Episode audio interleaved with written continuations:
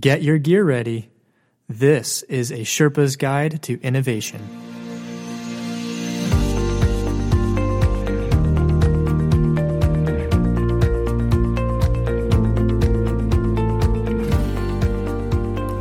Greetings and welcome to A Sherpa's Guide to Innovation, a podcast dedicated to guide you along your innovation expedition. This is Ben Tingey and Jay Gerhart, and we'll be discussing our insights and learning from uh, our recent attendance at the Mayo Clinic Transform Conference, which was September 27th to 29th uh, in Rochester, Minnesota. Um, there will be videos of the conference that will be posted online at the conference website, but we wanted to get together to share our ideas uh, with each other and also with our team and with the rest of you. Um, so before we get into it, um, Jay, what were your first impressions of Rochester? Um, you know, it was funny. I, I, got quite an impression about the first hour I got there. My flight was in, um, got in around dinner time, so I just went straight to the hotel and went to went to a restaurant, kind of sat down at the bar to to get food and was just kind of digesting everything. I just started kind of casually eavesdropping over conversations around me, and it really hit me what Mayo Clinic in Rochester are all about. Huh. And um, so, pretty nearby, um, there were. Uh, there's a gentleman next to me talking to a couple at the uh, the other end of the bar, and I just kind of got snippets of information, and I kind of started understanding what was going on when when uh, uh, the uh, lady and the couples uh, used the words re- recurring brain tumor. So wow. you knew that's why they were there, and it clicked to me. You know, when you're in Rochester, generally, you're either a caregiver, a physician, someone working for the Mayo Clinic, or you're there to get care for something really serious and they were speaking to the gentleman next to me, and I couldn't tell exactly you know, was he a physician? Was he a patient? I thought I heard the words heart lung in there somewhere. So, you know, I tried to not completely overhear the entire. I heard you were uh, enjoying uh, your cornbread quite a bit. Yes, so, uh. the the food was fantastic. but uh, after the couple left, I got to talking to the gentleman there a little bit and real and learned that he was indeed a doctor uh, heart lung transplant specialist, and he actually commutes there um, every week um, for four days or so a week from Tucson, Arizona. And I'm like, wow, that is something else. You know, I kind of wanted to ask, why do you do that? But he he kept talking, and then I got why. And this was a guy who was really young, fit, completely healthy seeming, impressive guy. And, you know, he started telling me about uh, a few years ago having some heart issues. He was telling me, you know, his blood pressure was all over the place. At one point, it was like 160 over 40, which is almost like a nonsensical level of blood pressure to have. And he came to the Mayo Clinic. And I don't know everything about the treatment. I didn't, you know, get into it too deep, but they kind of uh, rebooted his heart, essentially, some EP type procedure probably, and took care of it. I'm like, wow. And kept going on. Well, soon after that, he gets diagnosed with stage four prostate cancer. Again, this is not a, a guy you would expect that to be going on with. So he goes to Mayo, gets his treatment. Assume he's doing okay because he's doing great work. So uh, he was there, you know, as a patient and a physician. Now I know why he is commuting. This is more, a lot more than a job to him because he's doing something that's probably hard for his family. But, you know, he was telling me, I, I tell people, I'm going to take care of you because I don't want to see you again. Once we take care of you, I want you to be able to go back and be taken care of. So that was like the first two hours in Rochester. Wow. And, you know, we're working on world class clinical services and destination care, and it just tells you what the Mayo Clinic was all about. So that was an awesome connect to purpose the, the first night. Oh, an incredible story. And to, to meet people like that on your first night is, uh, uh, I mean, maybe we're saying it's not so coincidental. I mean, those are the people that are in Rochester. It, yeah. It's it's this smaller city uh, I mean, there are lots of sky rises and, and, things like that, but I don't think the population is very large. And really, it's an economy almost entirely dependent on the Mayo Clinic. Yeah, they they've had IBM in the past, and they still have some IBM facilities. I was looking up Mayo Clinic there has 32,000 people. It's a metro area of just over 200. So the city of Rochester is the Mayo Clinic. Yeah. They've got covered walkways that you and I toured through that take you everywhere. It is oriented towards destination care. Yeah. So that, it, it, was an experience getting to see it. Absolutely. It was really special. Um, well, so a little bit more about this conference. It was hosted by the Mayo Clinic Center for Innovation, and it was a three day event. And I, I, believe it was their 10th year putting on this conference. That's what uh, they said at the beginning. Um, there were attendees from all over the country, as well as some international attendees that we got to meet, and they were actually some of our favorite presenters. Exactly. And uh, so, a, a, really great collection of people who have a lot of passion about changing healthcare for the better, and and people doing really creative things and um, we met a lot of people that work at the Mayo Clinic and got to talk with them and get hear their perspective about working for the Center Innovation or in other areas of the system. And and uh, it it is a wonderful institution. And they also said that it faces a lot of the same struggles that large institutions do uh, struggle with and and that that shouldn't come as a surprise.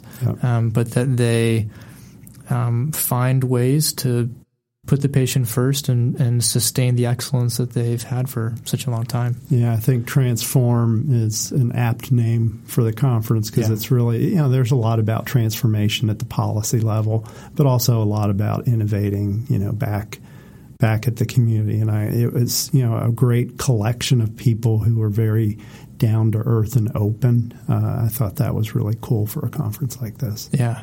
Well, let's talk about some of the people that attended. And what we're going to do is we'll take a few minutes to talk about the three days because uh, there were maybe some themes that we can tease out that were discussed uh, each day.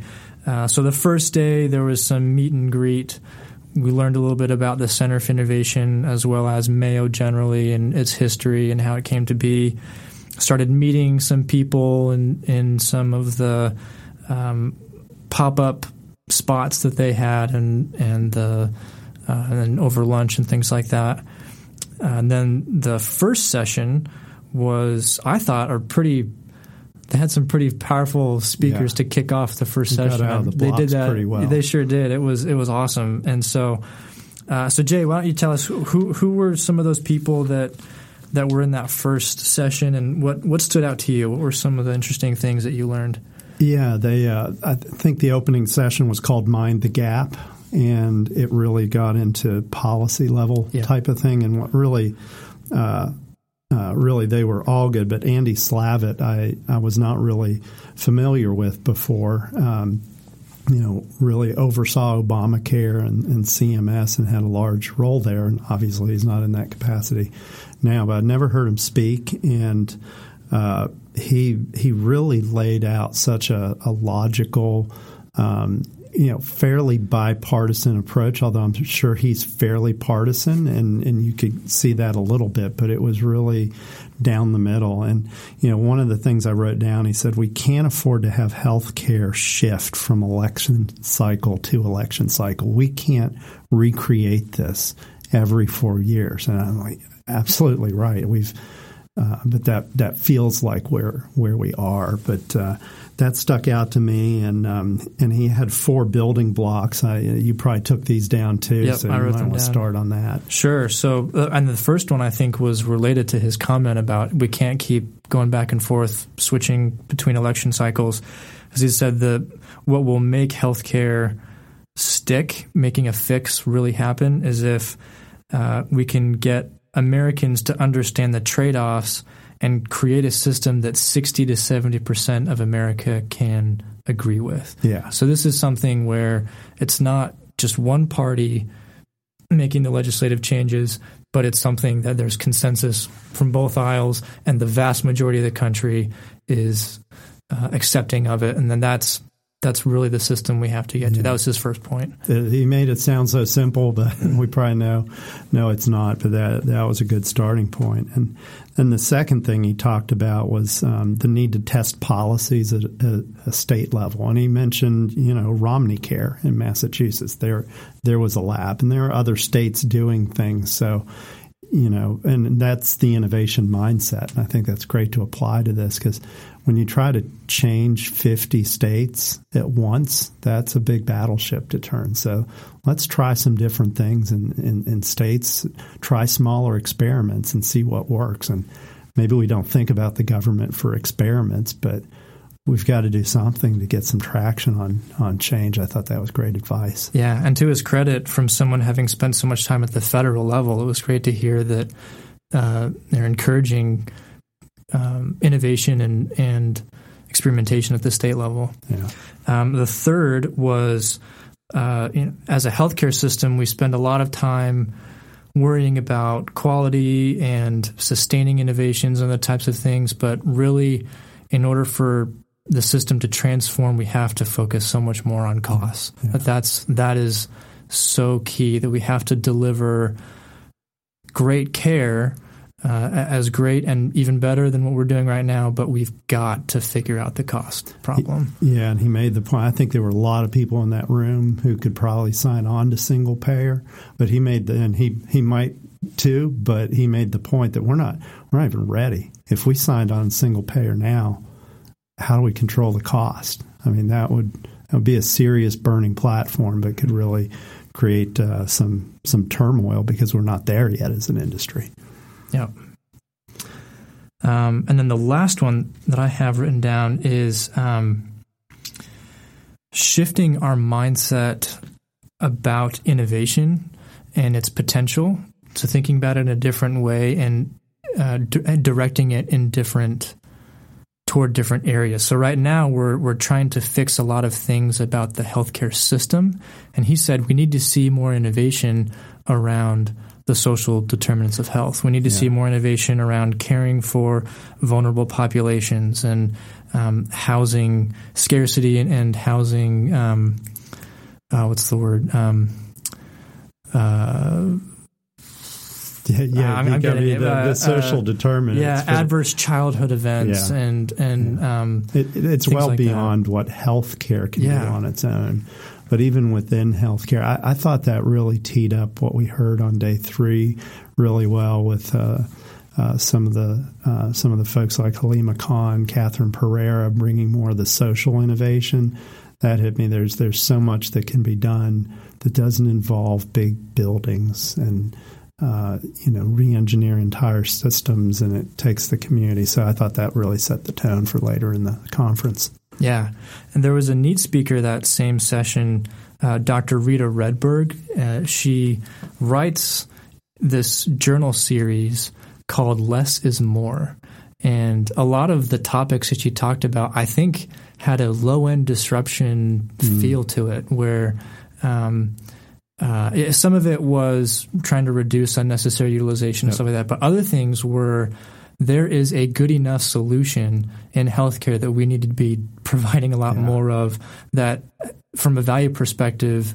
is much better than some of the costly prescription drugs and, and procedures that we're currently doing. Yeah. So I'm going to dig into that a little bit more. I'm interested to see what some of her articles. Yeah, yeah, and again, set the stage because when Clay wrapped things up, yeah. that low end disruption, it really opened my eyes on that. Um, you know, another speaker, definitely a passionate speaker that I'd never seen before, is Robert Pearl, who was a former CEO of the Permanente Group, and uh, I think he has a fairly recent book out called Mistreated that might be worth a worth a read. But it was really interesting to hear from him leading a system who's been pretty out front in terms of capitation, and he beat that drum real hard. He basically very strongly believes that until we are really operating in a capitated environment, there's really no way we can transform the the uh, system. So it would probably be a good book to uh, uh, check out. A quote he had that I, really stuck with me is he talked about uh, context shifts and changes. It's con was it contact context shifts and changes behavior and perception. I might not have that uh, quite right, but uh, you know, really gets into shifting behaviors and and perception before you really instill change. Yeah, he teaches occasionally at the Stanford Graduate School of Business, um, and I think he spent some time learning about it and teaching about disruptive innovation. He seemed to touch on that a little bit. Yeah. Well, at least he used the word disruption if he's using yeah. exactly Clay Christensen's uh, um, specific definition. But one thing that I thought could be an interesting topic for a future podcast, he he said that he thinks medical tourism is going to be a major disruption to the healthcare industry. That's right, and and uh, you know I wonder about that. Yeah, I was trying to. Uh, I don't want to undersell the idea, but he talked about the two thousand bed hospital going in the Grand Cayman Islands. It's going to be a lot cheaper, but it's just off the coast of Florida. Uh-huh. Um, that could be disruptive yeah. to some segments. Uh, I, I, question the scale, but uh, uh, it's certainly something to think and talk yeah, about. Yeah, thought that was fascinating. Well, that I think is day one.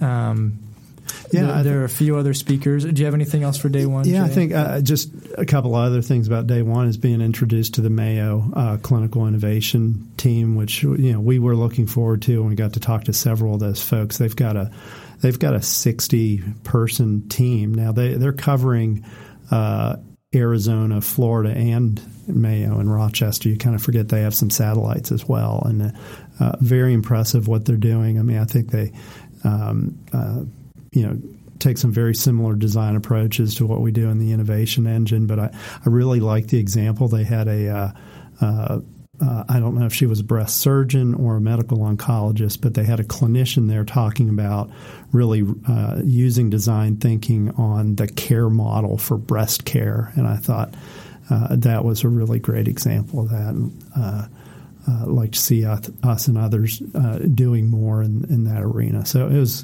good learning. Be good to connect with those folks later and yeah. see more about what they do. Yeah, and we learned a little bit about their team composition and I'll just take a minute to, to share what I learned. So uh, they have designers that are that do service design or other I mean d- types of design elements and then they have a role called innovation coordinator.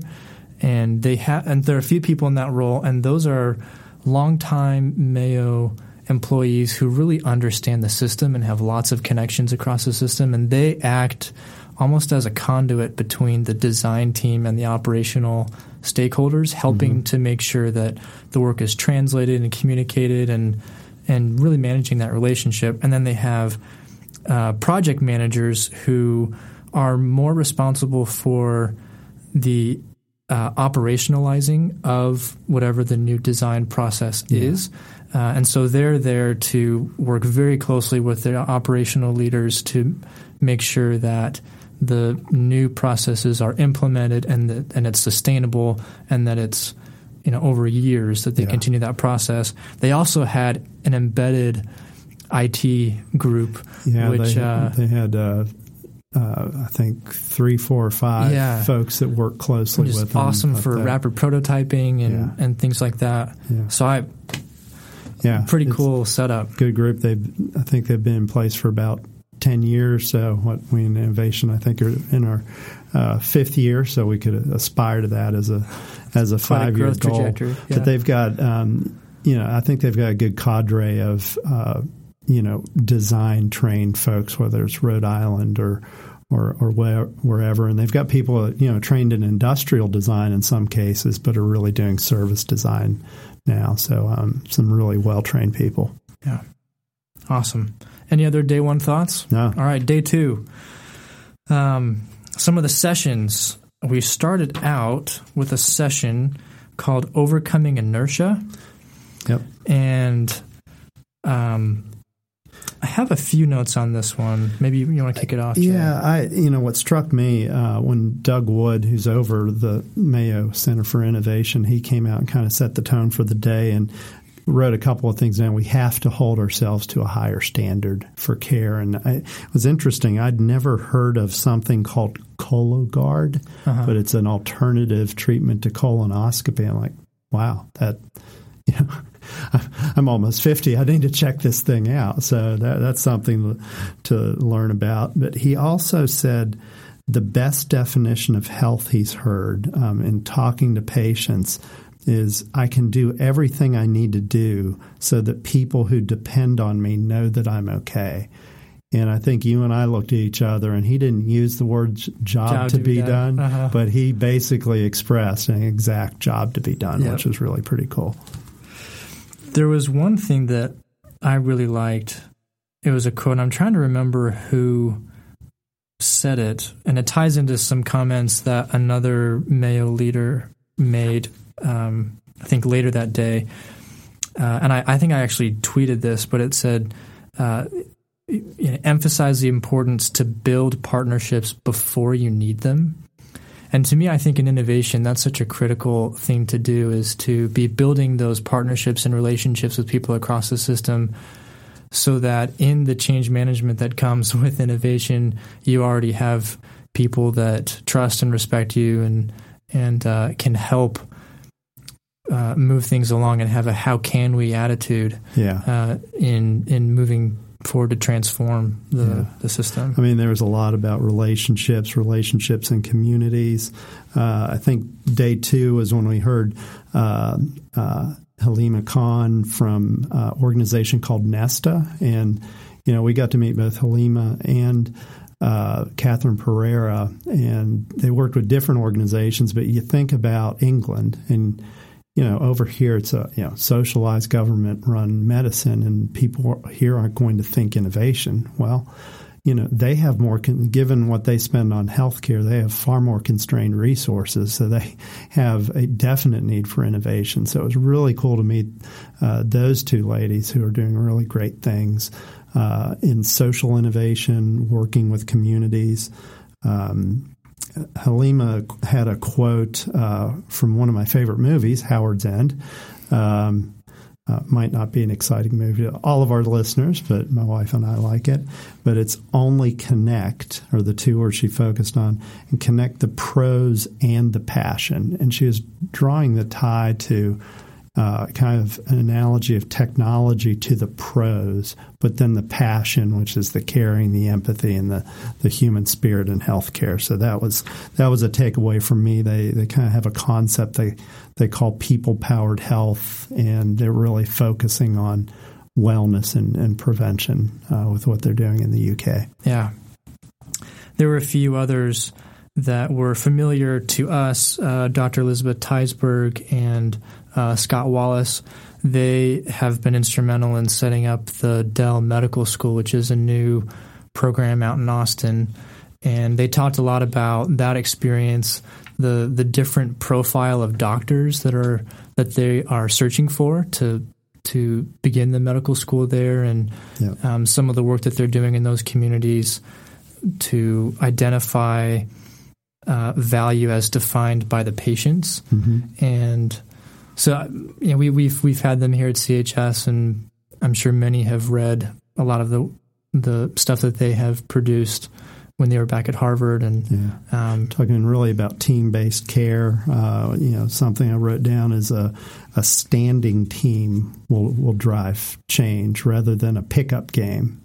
And I think it was another speaker that also made the sports analogy is we need to move from a basketball sport to a soccer sport because yeah. basketball can be, you know, it's a team sport, but it can be influenced very heavily by a star a player, player, like LeBron James. Whereas soccer, it's got to be a real team uh, working together. Yeah, the connection points from the goalie to the defense to midfield to the forwards. I think that was Dr. Sanghavi from Optum who used to run, I think, the Center for um, Medicare and Medicaid Innovation, the um, pretty sure that was his previous yeah. role, and now yeah. he now he's at Optum.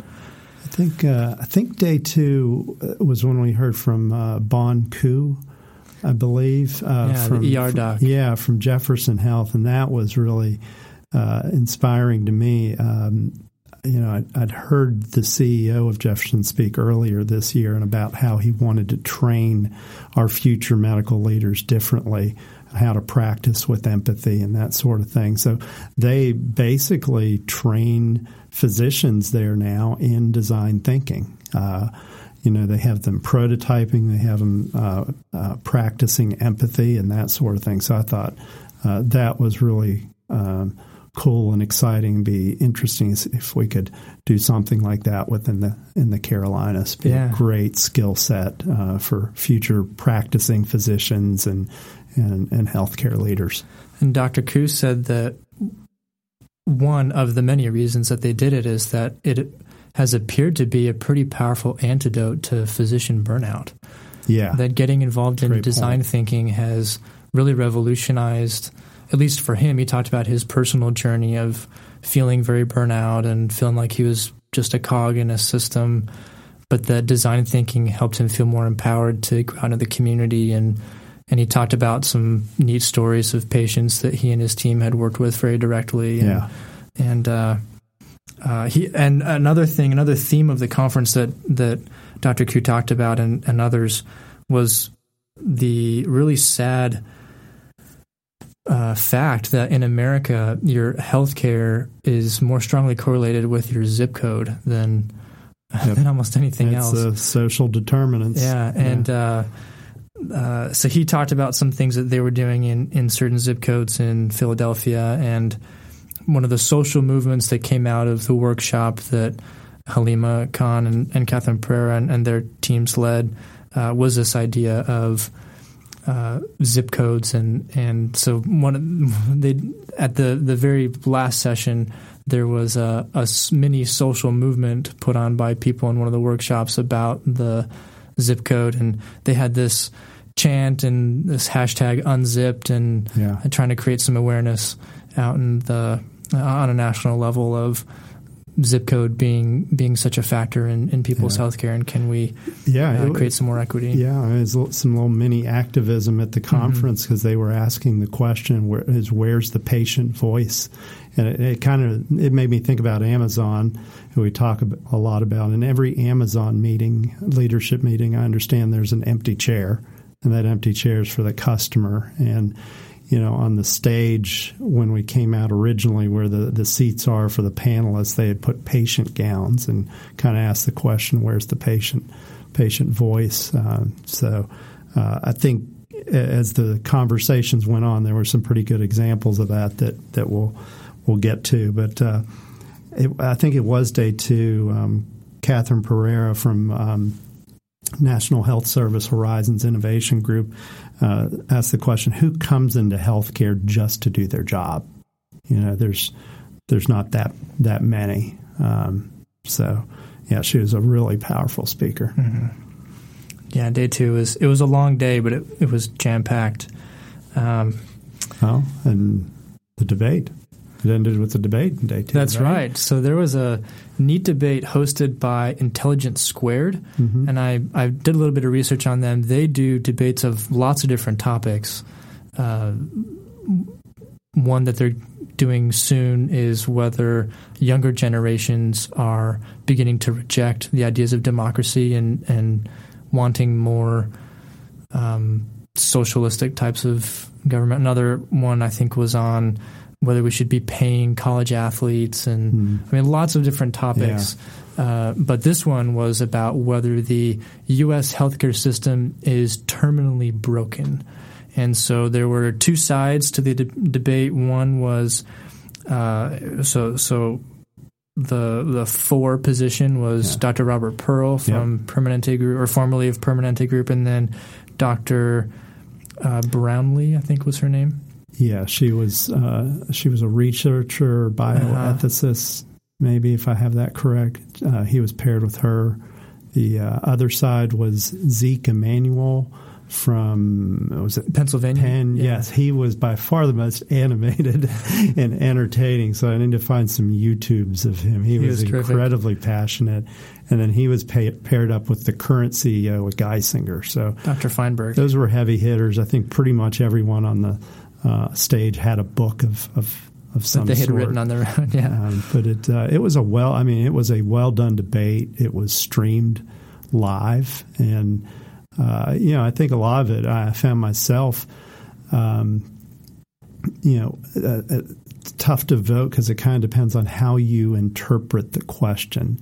What what is a terminal patient? And, and I think some were interpreting it that that means that there's no hope for health care. And I think the way Robert Pearl and, and his partner were looking at it is it's uh, it's fixable, but we can't stay on the current trajectory. We've got to such do a radical transformation Yeah. that it will look so different than what it looks like today. yeah And I think yeah, Dr. Manuel and, and Dr. Feinberg were saying that we're making a ton of progress. If we keep going in this direction, it will get better with more, maybe more incremental Yeah. types of changes. I think they were saying we could if we could keep uh, with experiments and things that are going on uh, and longtime players like Geisinger and, and Kaiser and folks like that who are doing Intermountain, doing a lot in population health. If we stay on that trajectory, he thinks by 2030 we could really get it right. The other side, I think, was really looking at, and you look at the graphs and the numbers that you see, um, uh, you know, 17.5% of GDP in healthcare, and no one's even close. Um, I think that's kind of what the other side was looking at is the gap is so wide. But uh, no, it was a it was a really thought provoking debate. Got to give you credit for stepping up with the awesome question on uh, social determinants, and uh, if we need to focus on that, is our social infrastructure uh, equipped for that? So you a, we thought he wasn't going to let your question in, but once he heard it, he realized it was a good question. He let it in. well, the So, person right before me had asked a similar. that was a great question, end. Of the, but, great uh, end of the day. Yeah, that was a fun day. It was a long day, and then we went to an event afterwards with some startup companies and got to see a co-working space, which was uh, uh, enjoyable. But day three was Clay Christensen. That's right. That's so, right. uh, where do you want to start with Clay? Yeah, and we could start there. I think I, I, I just realized some of what we talked about before might have been in day three. So if you actually okay. attended the conference, my apologies. But uh, yeah, uh, Dr. Christensen, obviously we talk a lot about on this podcast, came and uh, really he started with some some personal reflections because he's obviously had, if you know his history with health, um, with heart uh, cancer, stroke, teaching himself how to speak again. You know, he's even on stage, he can't feel his feet, so he has to use a, a walker, and, and he struggles for the words sometimes. And he he's such a humble guy, just says, I'm going to struggle with some words. If you if you think of what they are, go ahead and shout them out for for me. But you know, he really went through um, you know the the theory of of disruption, uh, the the basics uh, of it, uh, brought it into healthcare, and uh, I think what really hit me is. Um, you know, thinking about low end disruption, and he made the statement that we're not really going to dramatically shift the cost curve without low end disruption. That sustaining innovations won't get us there. And I think taking in the whole few days, all of the work in social in- innovation, what we need to do with prevention and and wellness. Um, you know, I kind of went through. Uh, you know the the places you know you go from getting care at hospitals to physician practices to virtual clinics to the home. And then who's giving you the care? It's taking you from the doctors to the nurse practitioner to the pharmacist to the family. And it's all the ultimate disruptor is people actually taking care of themselves in their in the home. Yeah. what's lower end than that but that's often not good enough in some some terms. So, Yeah. He said uh, you have to create new institutions, not change the old. And then he had some criticism for healthcare systems who are trying to build a whole lot of new buildings. What did he say about that, Jay? Yeah, I, I mean, when they ask about hospital systems putting up a lot of new businesses, uh, uh, I think what did he say? We should pray for them because I think he feels like if we do what we need to do with population uh, health, uh, we won't need all of that. And and uh, you know that's that's something that can certainly be debated. I'm sure there's a lot of different views on that, but I, I think you know the takeaway was we've got to be able to we, we do have a capital intensive business and we've got to invest in that and keep it up but we've got to channel more investments to different things uh, you know in population health and, and uh, uh, more social innovation mm-hmm. type of work um, yeah um, there are a couple things that he mentioned about jobs to be done that I loved. He got to the point that healthcare, health is not a job to be done. Uh, the the job is I want more life. It's not that I want more health, and that uh, when healthcare systems are so focused on just fixing the problem, that often misses the mark of truly helping patients get to the job yeah. that they need done to make the progress they want in their life. And I know we've we've been beating the drum on that ever since we, we did the work with Bob Moesta and Rewired. And you know, when when you ask people to explain health, they can't, and uh, it's not ultimately what they're seeking. And it's very hard for, as a business to be told people aren't actually seeking what you want to give them but there's they're seeking the progress you can help them get. So mm-hmm. it was great for me to be able to hear Clay kind of send that message to a whole room of healthcare leaders, and I, I, think that bodes well for the future. Yeah, and he encouraged talking to patients and getting their perspective. He's and he and he cautioned. He said that he said your view of the market can be skewed if you aren't talking to patients who have fired you. Yeah. So he said that with with some of the the sustaining innovations that healthcare systems have done, there are some people that have just stopped getting care or stop stopped uh, accessing the healthcare system for whatever reason, and there are lots of reasons. And we typically are talking with the patients who are accessing, accessing the healthcare system, and, and very frequently, and they have very loud voices and, and have the the means or the resources to make their voice heard. But there are others who either chose have chosen not to make their voice heard, but they still have impressions that are important for us to understand. And they're not consuming services. They're not consuming. They, they fired may not be able to reason. get to the services. Yeah, maybe you can't even hire. And so, if you if you're only taking into account the perspectives of those who are hiring you, then you're missing a huge segment of the market of people that have fired you. Yeah. That would give you a whole ton of insight uh, particularly around, I think, how to create better low end disruptions because yeah. that's likely the stuff that they would begin to access yeah. if and, it was available. And you learn whatever workarounds mm-hmm. non consumers are using, and you can really learn from that. No, that was a great takeaway.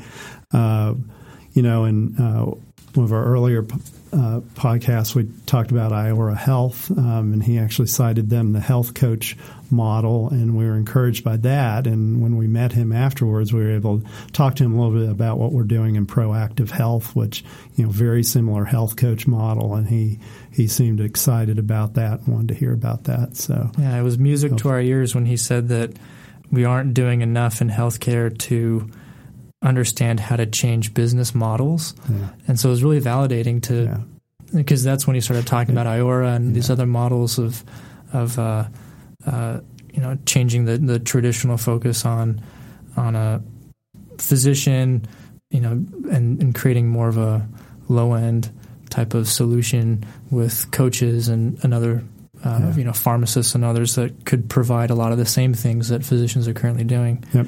Um, oh, it was just a ton of fun, and uh, oh boy, what else? Any other thoughts about? Clay? oh, I think one thing he said. Uh, he said something about EHRs because um, Elizabeth Rosenthal, who was the moderator for yeah. most of the day. She, I believe, is the editor at Kaiser Health News, yeah. or um, or leadership there. She asked him about EHRs, and he said that he felt those were very ripe for disruption. Yes, which is interesting with this company named Amazon that has a pretty significant web services uh, and analytics capability. So we'll see where that goes. Yeah, we shall.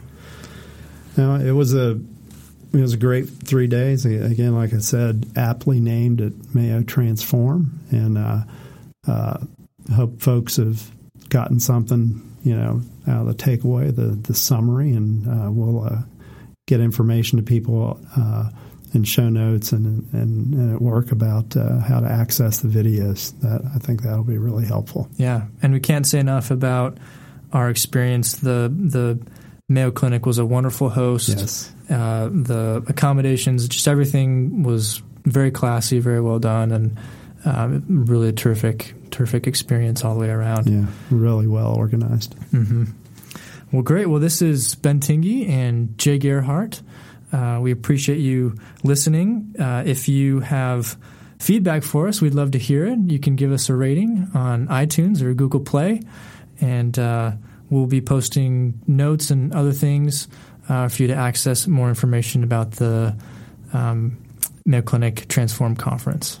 Thanks so much, Jay, for uh, talking about our experiences. This was a lot of fun. Thank you.